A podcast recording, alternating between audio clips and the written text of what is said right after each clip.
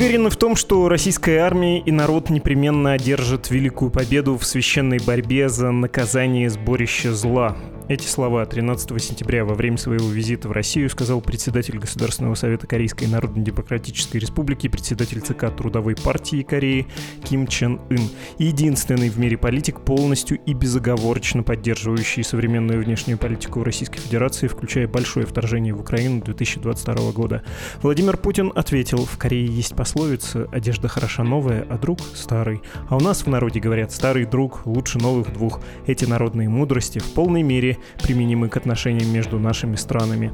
Здравствуйте, это подкаст «Что случилось?» о новостях, которые долго остаются важными. В этом эпизоде кореевед, ведущий научный сотрудник Сеульского университета Кунмин Федор Тертицкий расскажет нам, о чем договорились Ким и Путин, что КНДР может предложить РФ и что получить взамен. В первую очередь, видимо, речь идет об оружии. Кстати, мое имя Владислав Горин, и сейчас начнем разговор, но перед началом беседы хочу обратить ваше внимание на сегодняшние материалы в «Медузе», посвященные взлому телефона и слежке за основателем основательницей нашего издания Галиной Тимченко. Позиция «Медузы» состоит в том, что редакция и ее сотрудники должны избегать того, чтобы самим становиться героями новостей, но это принципиально важный для свобод слова, для отношений между властью, спецслужбами и прессой сюжет. Тем более, что есть, ох, какие сомнения, что под словом «власть» тут надо понимать российский режим, от которого таких действий вроде бы ожидаешь. Другие, другие, вполне демократические страны могут быть к этому причастны. Ну а теперь про Северную Корею и Российскую Федерацию их сотрудничество.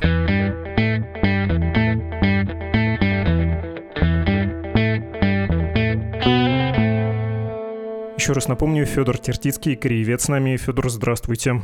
Здравствуйте, рад снова быть с вами.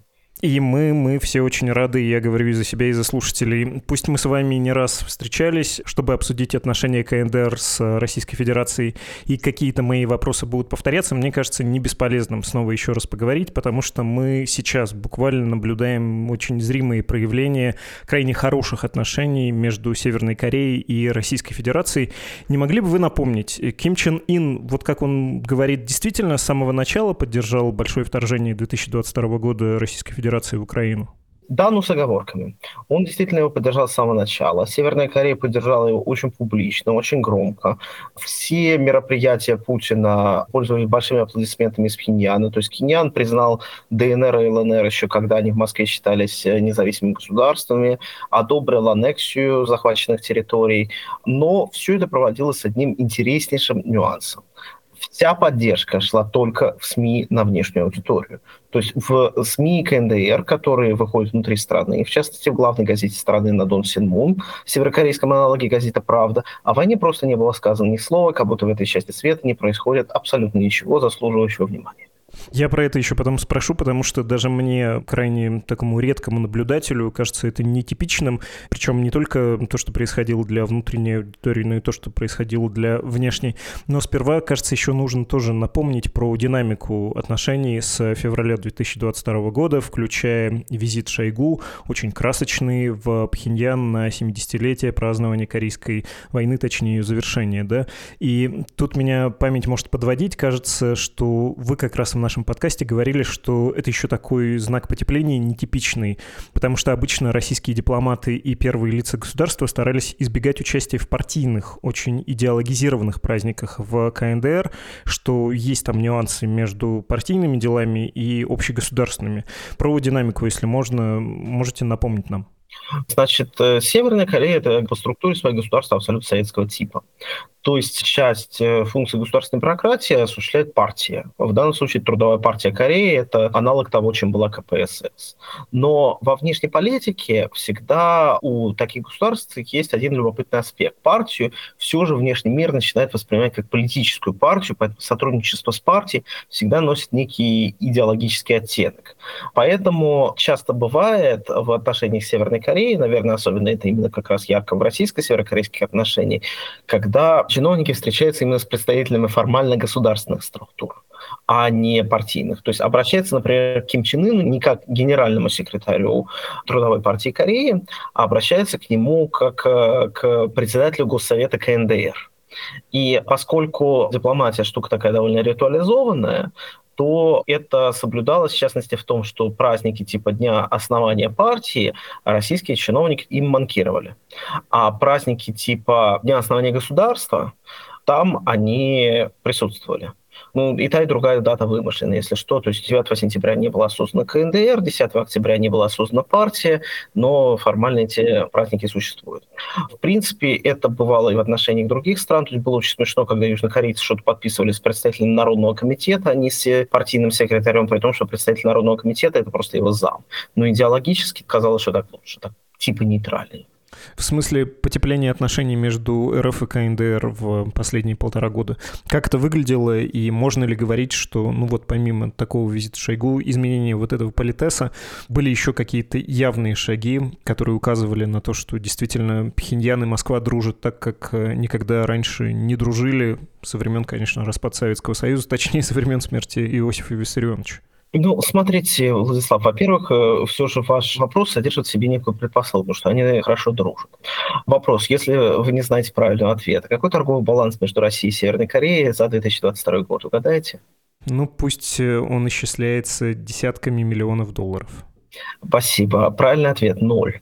Это из-за ковида или это всегда так было? Значит, всегда было очень мало, а из-за ковида это стал ноль. Это южнокорейские оценки, то есть они абсолютно независимы от Кремля и Северной Кореи. Опять-таки, в отношениях как раз между этими двумя странами и в силу больших традиций, и в силу того, что сейчас что одно, что другое управляют люди, которые очень хорошо умеют врать. Мне кажется, очень важным разделять как раз риторику и сущность то есть экономические отношения. В общем, экономические отношения, да, действительно, сегодня что-то может поменяться. Но вся предыдущая история отношений с 90-го года, то есть еще с Горбачева, через Ельцинское время, Путинское, Медведевское, опять Путинское, это все было одно и то же. Очень мало торговли, в последнее время никакой торговли и очень-очень много разговоров о дружбе и хороших отношениях, которые, в принципе, ничем особо не заканчивались. Значит, смотрите, в 22 году со стороны Пхеньяна снова пошел поток словословия Владимира Владимировича только на внешнюю аудиторию. На внутреннюю не пошел, что показывает степень его искренности.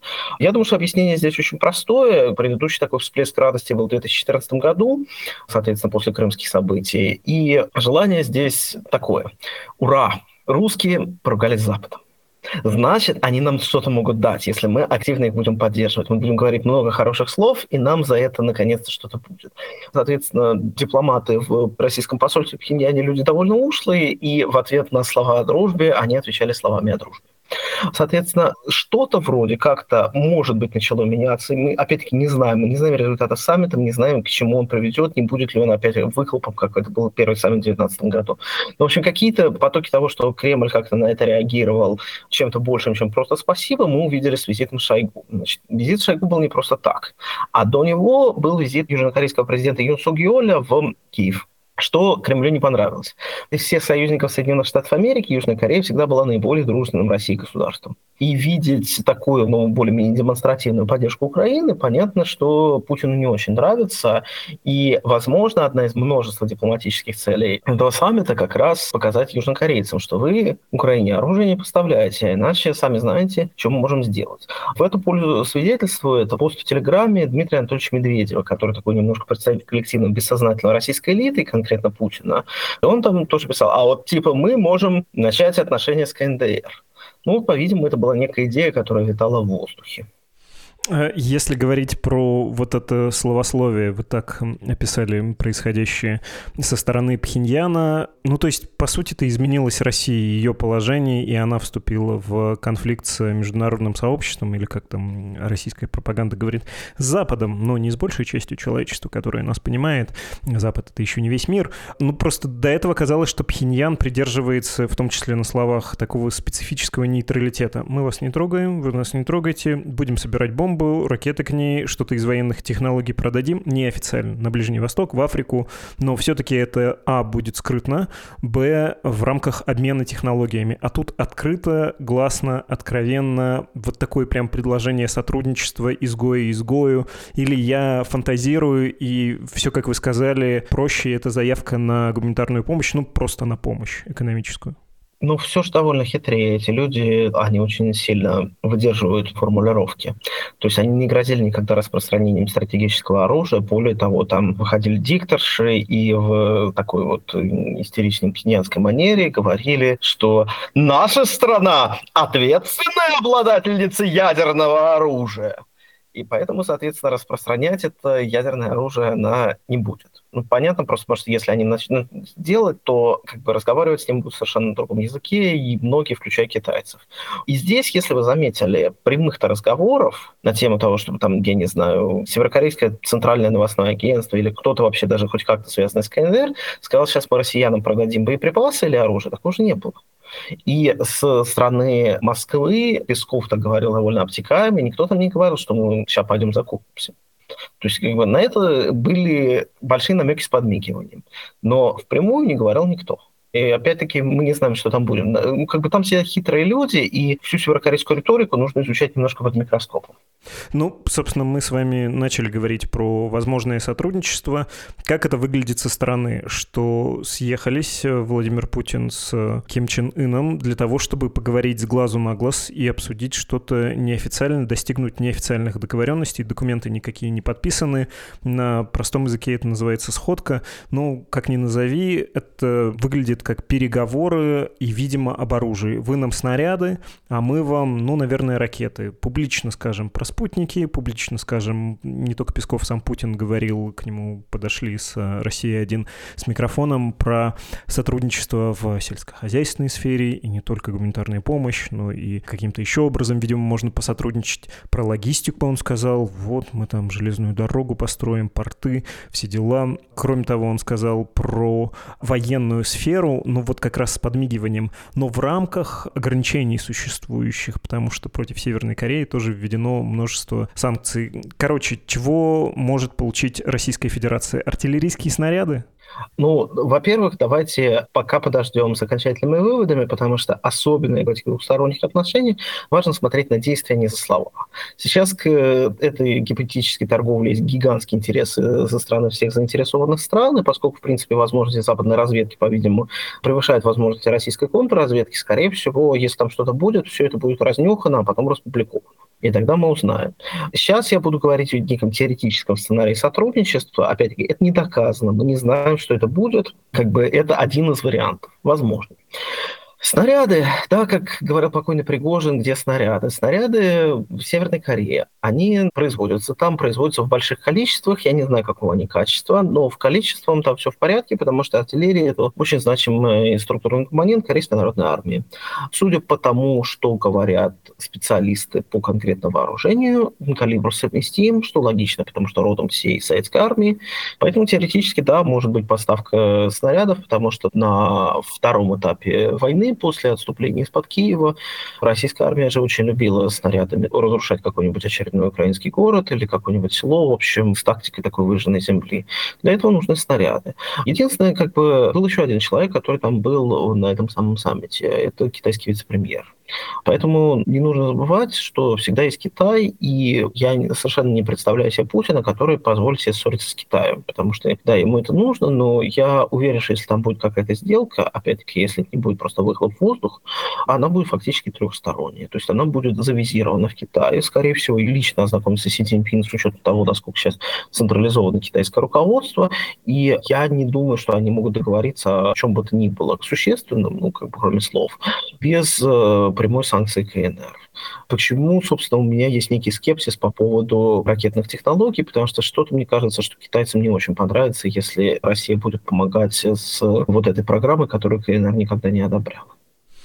Про Китай я хотел бы еще потом уточнить, но про снаряды хочется договорить, что ли, потому что про возможные поставки из КНДР в Российскую Федерацию армии, которые этих снарядов выпускают огромное количество по Украине, давно пишут, но, кажется, этих поставок не было, или они были не очень большие. Что про это известно? А если, кстати, не было, почему не было, что останавливало?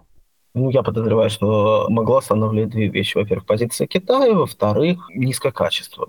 Почему второе? Здесь будет небольшая история. Значит, начинается она с такого телеграм-канала Grey Zone, который аффилирован с ЧВК «Вагнер», в котором люди пишут иногда довольно отвязно. Соответственно, вот вагнеровцы такие классические, они же полуавтономная структура была, и они не согласовывали свои публикации с Минобороны. И они говорили, что вот у нас есть поставки Северной Кореи. Первая история. Вторая история, что в, если не ошибаюсь, Financial Times была информация, что какие-то там вот отдельные северокорейские снаряды используются, и украинская армия увидела и сказала, что они отвратительного качества. Поэтому есть вопрос. В Северной Корее есть плановая экономика. Плановая экономика, она может много чего перепроизводить. У нее плохо с качеством.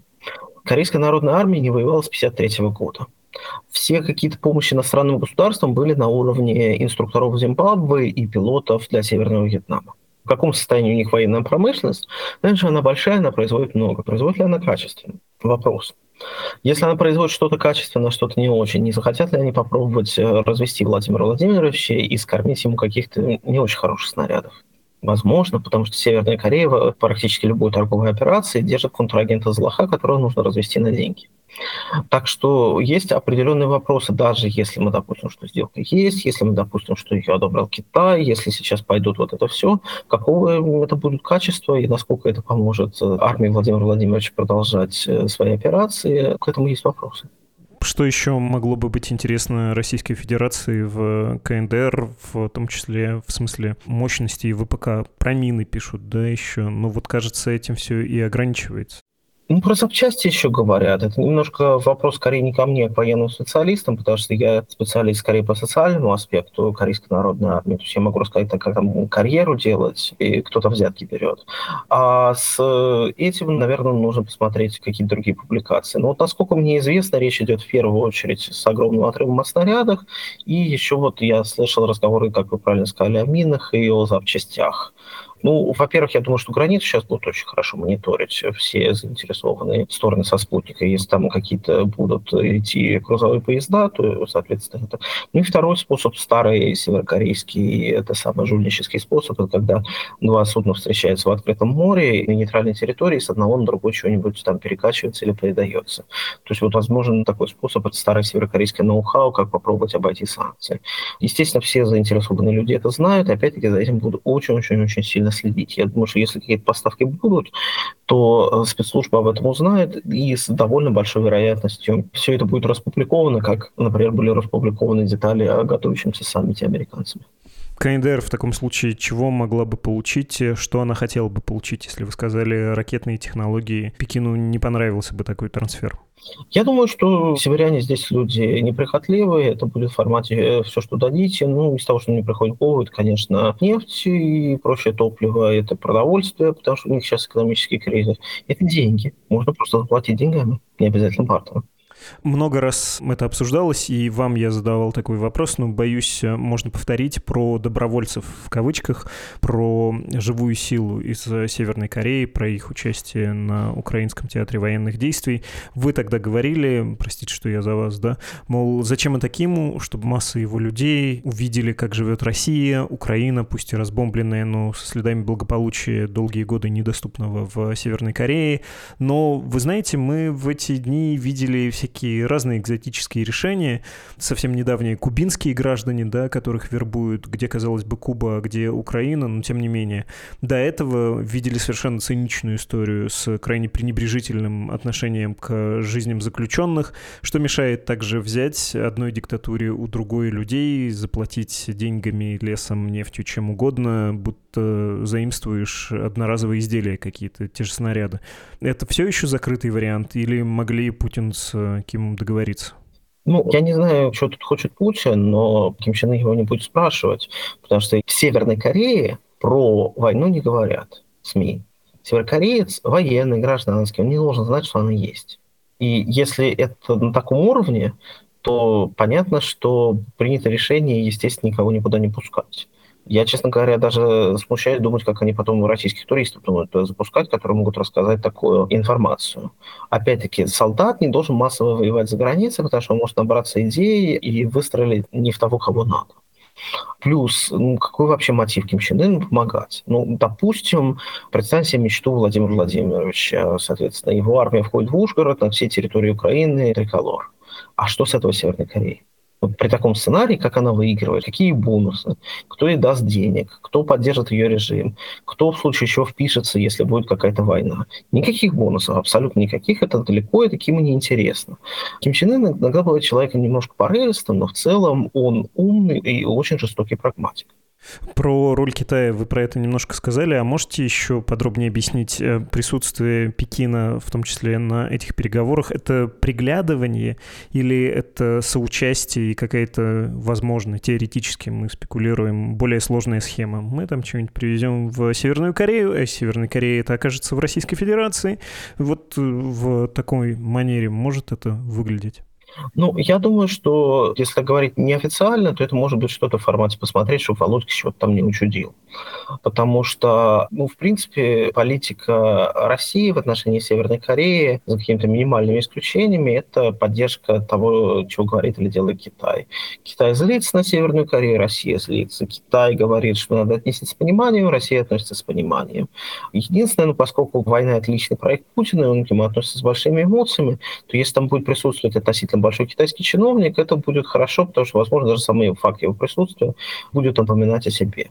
Плюс э, уровень выбран с умом, вице-премьер, член политбюро, но не член постоянного комитета, то есть э, человек, о котором будут помнить э, все присутствующие, но о котором, возможно, не очень будут писать мировые СМИ, потому что если бы туда приехал ну, кто-то из совсем больших китайских чиновников, сам первой тройки, то понятно, что этот факт был бы везде записан. А поскольку туда приехал простой член политбюро, ну вот если вы посмотрите сообщения СМИ, об этом особо не пишут, и вполне возможно, ровно на это был расчет. Я бы предложил, с учетом всего сказанного, такую дихотомию. То, что мы видели, это спектакль, это такой пиар, который любит и Пхеньян, ну и Москва не брезгует, или это все-таки секретные переговоры о чем-то важном. Если это второй вариант, одно, впрочем, да, не исключает другого, и внешний эффект тоже важен, то на какой эффект рассчитывают? Москва хочет э, какой-то более осторожной позиции Сеула в сотрудничестве, в том числе в военном сотрудничестве с Украиной, хотят привлечь внимание к этому региону тоже тоже и сказать, вот вы тут долго договаривались с этим режимом, а мы можем повлиять на то, чтобы он опять стал э, производителем проблем. И северокорейский режим, соответственно, традиционно любит привлекать к себе внимание в обмен на помощь. Так это можно сформулировать? Посмотрите, в принципе, довольно красивая схема, мне нравится то, что вы сказали.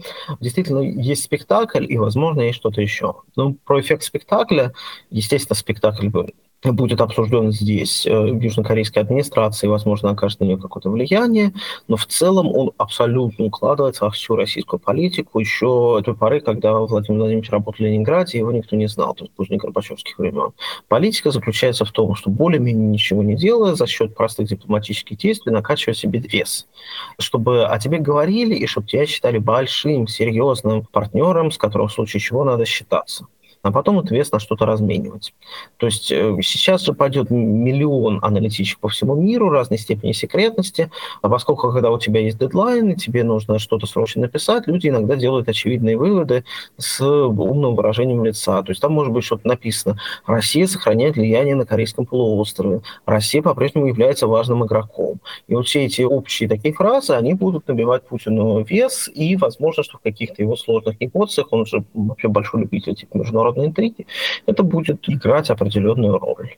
Опять-таки, это была стратегия Москвы при совершенно других правителях, и, в принципе, вот это идет в формате солдат спецслужбы идет. Но все-таки на первом месте спектакль, по-вашему, на втором месте уже все остальное? А мы не знаем пока, мы увидим. Дело в том, что очень рано говорить, потому что, ну, да, теоретически это может быть сделка абсолютно эпохального масштаба, а может не быть ничего. Просто мы находимся немножко на распутье. Мы не знаем будущего. Я думаю, что месяца через два-три я смогу вам на это ответить. И если я сейчас выберу какой-то из вариантов и его буду придерживаться, ну, есть вероятность, что я просто очень сильно сяду в лужу, и не хочу садиться в лужу. Из таких очень фантазийных вопросов, я когда посмотрел на эти кадры, они заслуживают внимания. Все-таки все это выглядит очень так специфично, как будто из какого-то недорогого боевика про холодную войну. Я подумал, ну вот, у России, получается, есть своя ось.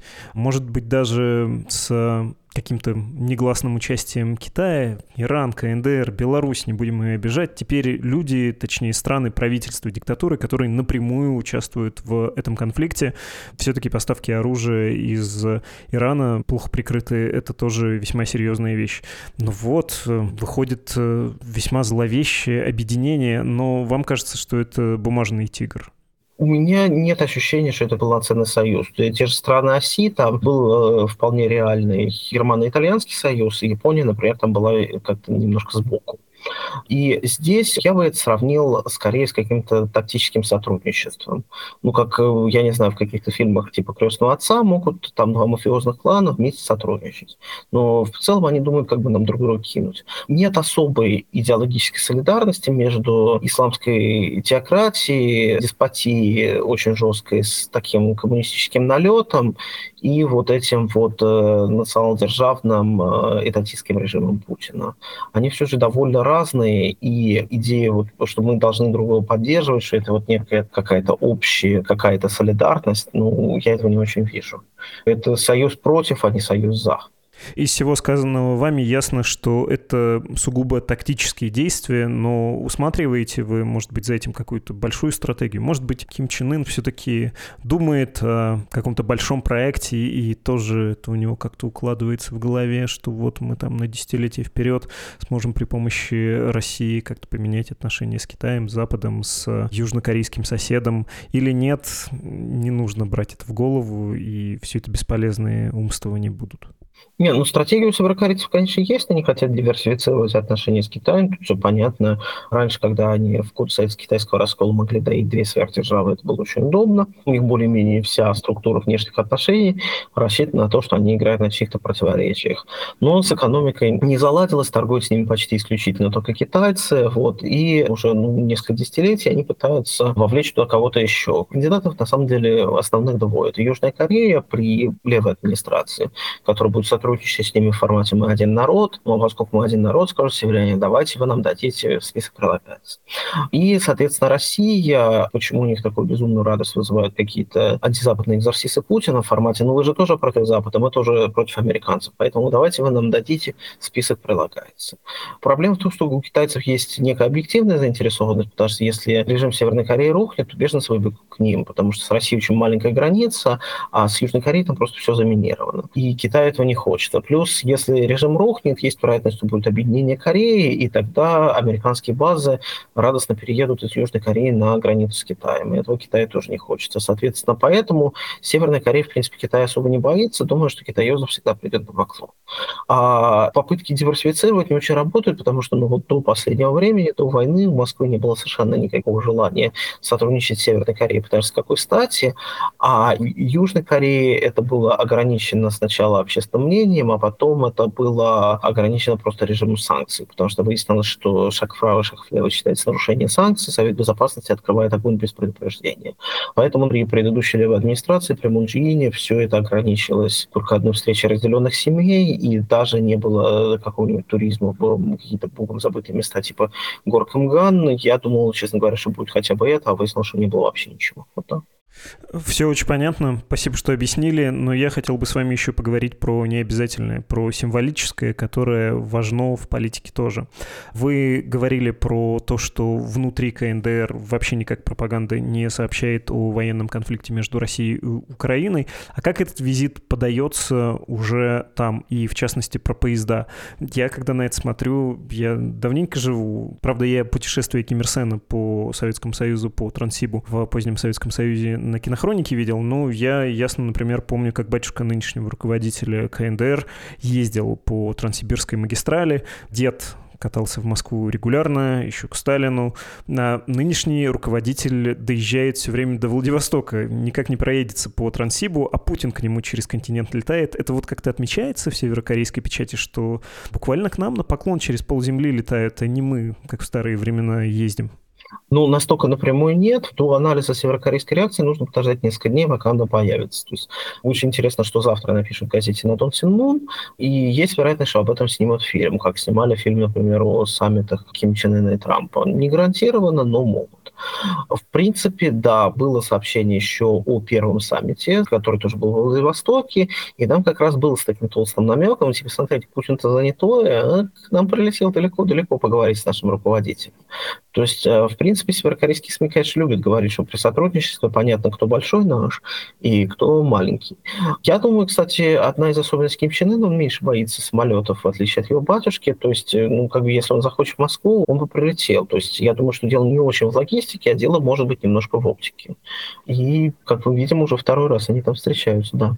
А Путин для внутрикорейской аудитории вообще кто? Пропаганда его как кого продает? Как антиимпериалиста, как, э, не знаю, наследника Советского Союза? Это кто? В принципе, вот во внутренней пропаганде, которую мы не всегда видим, там был действительно нарратив, что вот Путин какой-то немножко наследник старого Советского Союза.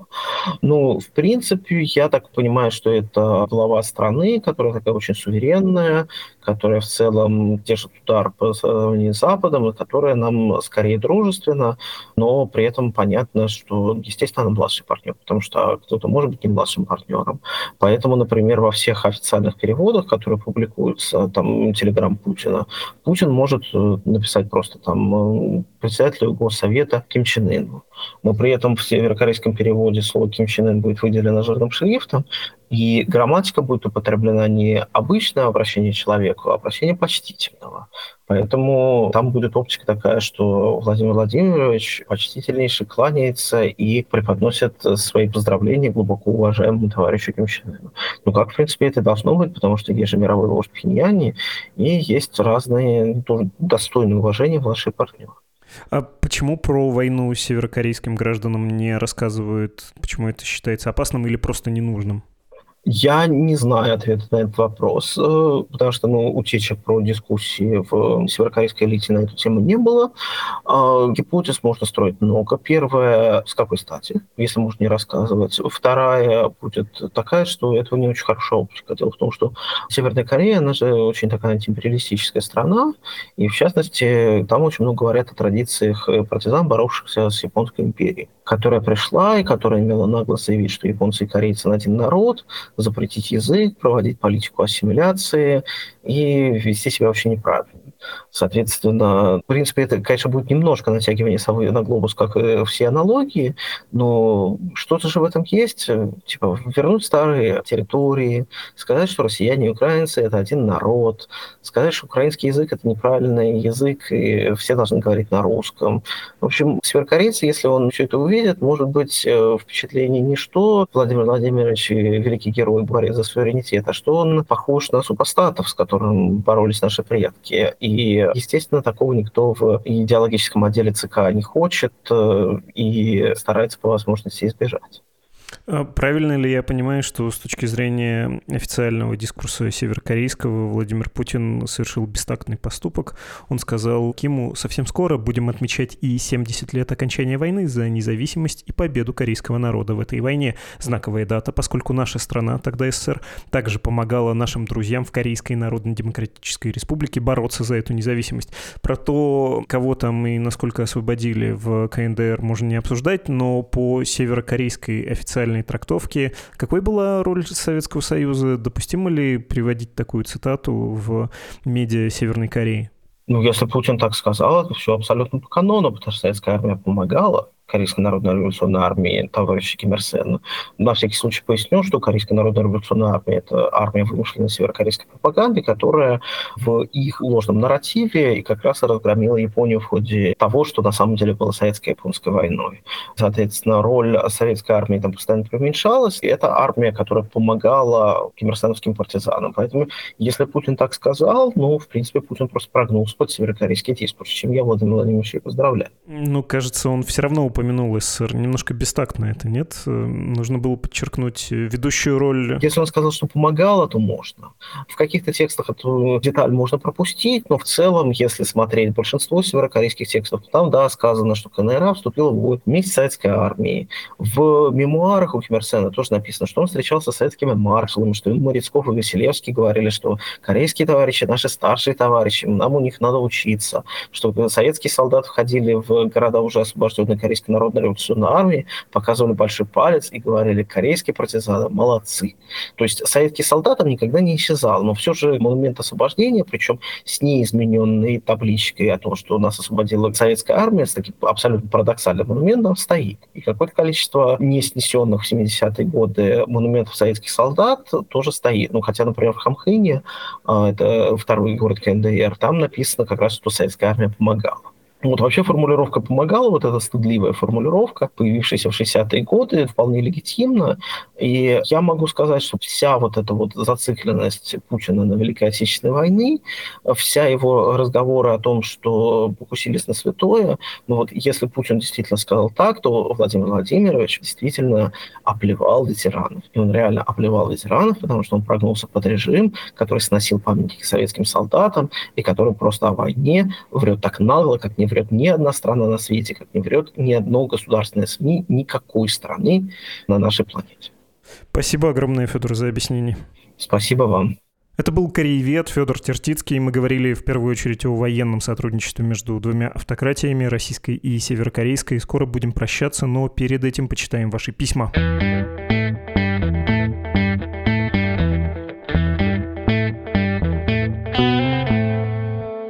Вы можете писать письма на адрес подкаста собакамедуза.io. Мы все читаем, иногда отвечаем лично вам. По возможности все я стараюсь прочесть и ответить здесь, э, вслух, хотя несколько последних посланий придется пропустить. Там ответы на ответы на ответы. Очень легко запутаться, поэтому, извините, пропускаю.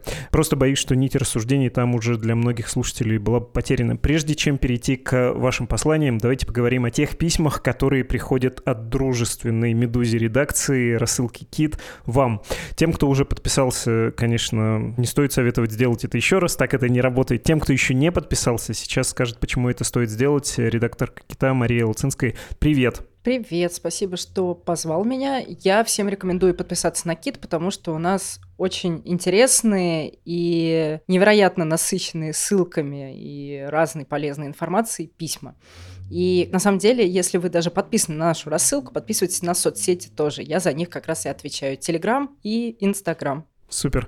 Чем ты удивишь? Я напомню слушателям, что у нас всю эту неделю, три раза в неделю, и на будущей неделе небольшая игра. Ты задаешь вопрос на тему письма, я без подсказки и без подготовки пытаюсь на него ответить, и потом посрамленный говорю, ого, вот почему надо подписаться на Кит. Ну, не так наигранно, но как-то в этом роде говорю. Ну, в этот раз я прям вряд ли тебя удивлю. Скорее мы подискутируем, поговорим, порассуждаем. Скажи, пожалуйста, вот по-твоему, с какого возраста начинается старость? А, старость — социальный конструкт, это смотря как в обществе воспринимается. И я бы сказал, что старость начинается не с какого-то возраста, а с того времени, когда к тебе меняется отношение. Понятно, что это накладывается еще на возрастные биологические отношения, но для меня человек а, в пожилом возрасте, когда к нему начинает обращаться, например, дед, да, не лично, не по имени, там, Павел, Владислав, Мария, а дед, бабушка, вот с этого времени начинается. Когда внуки? Но в некоторых случаях да, внуки не обязательно, это отсылка к нашей политике, но на самом деле это правильный ответ. Старость действительно социальный конструкт, и ее восприятие очень сильно зависит от разных факторов. Это и время, в котором мы живем, и страна, в которой мы живем. Например, если спросить у людей из разных стран, кто для них старый человек, жители Саудовской Аравии ответят, что это, например, 55-летний человек. Для большинства россиян старость начинается с 61 года, а испанцы говорят, что с 74. И вообще, да, идея старости – это понятие растяжимое, и это представление будет меняться в том числе и дальше. И сейчас даже вводятся такие показатели, как перспективный возраст. То есть мы измеряем не продолжительность жизни, а продолжительность ожидаемой оставшейся жизни. Ну и, конечно, надо сказать, что люди, которым сейчас 65 лет, и они живут, например, в Западной Европе, они гораздо бодрее и ведут такой активный образ жизни, в отличие, например, от их ровесников, которые жили в СССР. То есть человек в 65 лет в СССР и человек в 65 лет в Голландии – это разные люди. Ну, в случае с Россией в 65 лет мужчина в среднем, его просто нет. Ну, получается так. Прости, я, кажется, не уловил. На этой неделе, да, ведь выходит у вас это письмо? Да, это письмо уже вышло, и все наши письма вы можете найти в архиве на сайте getkit.news. Все-все-все письма теперь там есть, плюс ко всему в соцсетях тоже вы найдете какие-то фрагменты, самые интересные части писем. Есть в Телеграме и в Инстаграме Кит. Чтобы не пропускать письма, подпишитесь. Я вот, оказывается, или прочитал, забыл, или пропустил это послание. На соцсети также они вам напомнят, что пришло письмо. Тогда точно не забудете. Спасибо большое, Мари. Спасибо, спасибо, что позвал. А теперь послание слушателей. Наш постоянный слушатель Арье предлагает сделать выпуск про глобальное потепление. Разве оно не выгодно России, как северной, зажатой во льдах стране? Кстати, очень китовская тема. Хочу вам сказать, рассылка очень любит все, что связано с изменением климата. И на «Медузе», кстати, были стыдные вопросы про глобальное потепление. Есть у нас такой да, формат «Стыдные вопросы». Вот точный заголовок, быстро я его погуглил. Глобальное потепление — это миф или правда? В России тоже теплеет? Это хорошо или плохо? Другое письмо от Антона. Предлагает он сделать выпуск на тему «Война с Украиной в контексте военной истории». Насколько она похожа на недавние войны и в чем ее главное отличие? Мне кажется, что эта война уникальна тем, что обе стороны являются большими развитыми странами. Практически все современные войны представляли собой либо вторжение превосходящие по своей мощи коалиции сил во главе с США, война в Ираке и Афганистане с последующей партизанской войной, либо войны между двумя не очень развитыми странами, гражданские войны. Была еще война Ирака с Ираном, и короткое столкновение Англии с Аргентиной – как что-то сопоставимое с войной с Украиной. Ну, Антон, мне кажется, Фолькландская, она же Мальвинская война, тут не самая близкая аналогия, хотя, ну да, с каким-то таким формальным подходом, вроде две развитых страны. Про Украину и Россию, когда говорят, да, действительно часто вспоминают Иран и Ирак, очень похоже. Много, кажется, было про это сказано и написано уже. И при переходе к войне на истощение, даже Первую мировую вспоминали я вот сейчас, когда осознал, отдельные черты из разных войн, безусловно, похожие, для понятности часто приводят разного рода сравнения, но я бы пока подождал исхода, да и сама война, такое количество сюжетов сейчас предлагает, что пока чувствуется больше потребность на нее смотреть, не отрываясь вблизи, не отдаляться на высоту исторического взгляда. Но это пока. Другое письмо без подписи. Владислав, скажите, пожалуйста, зачем вообще нужны выборы президента в 2024 году, если было обнуление? Путин просто хочет показать, что все россияне за него и одновременно хочет потешить свое самолюбие? Слушайте, ну, конечно, и вопросики у вас. Обнуление же было сроков, а не отказ от голосования вообще. И как без голосования? А иначе на каком основании он правит? Нужна хотя бы видимость избрания. И тут можно было бы зарядить про Макса Вебера, про типы легитимности. Ну вот на уровне человеческом я бы так объяснил объяснил. Если вы живете в России или интересуетесь ее делами, разговариваете с людьми, которые там живут, разве вы не замечали, что очень многие люди не вникают и живут в мире, где есть выборы, какая-то законность, органы власти, суд разберется, вообще правила существуют, и все как бы, ну, не то чтобы сильно предсказуемо, но видимость предсказуемости, рамка ее наличествует. Масса людей принимает все это на веру, кто-то удивляется, столкнувшись с реальностью, с противоречием декларируемого, в том числе в нормах нормах и фактического. Но тем, кто не сталкивался, их очень часто устраивают все эти объяснения. Они живут своей жизнью и как-то просто про это не думают. И, в общем, не надо, чтобы задумывались. Я говорю про логику Кремля. Не надо нарушать сравнительно непротиворечивую картину мира и объявлять какую-то чрезвычайщину. Масса наших с вами сограждан, а вы же все-таки из России, да, я забыл уточнить, но полагаю, что да, все еще думает, Путин избранный большинством популярный лидер. Вот чтобы они и дальше так думали, нужно, конечно, провести провести очередное голосование, пусть и подконтрольное, не настоящее, не конкурентное. Но это такое очень простое объяснение вот про все вот эти часто повторяемые слова имитационный характер, плебисциты, аккламации Наполеон III.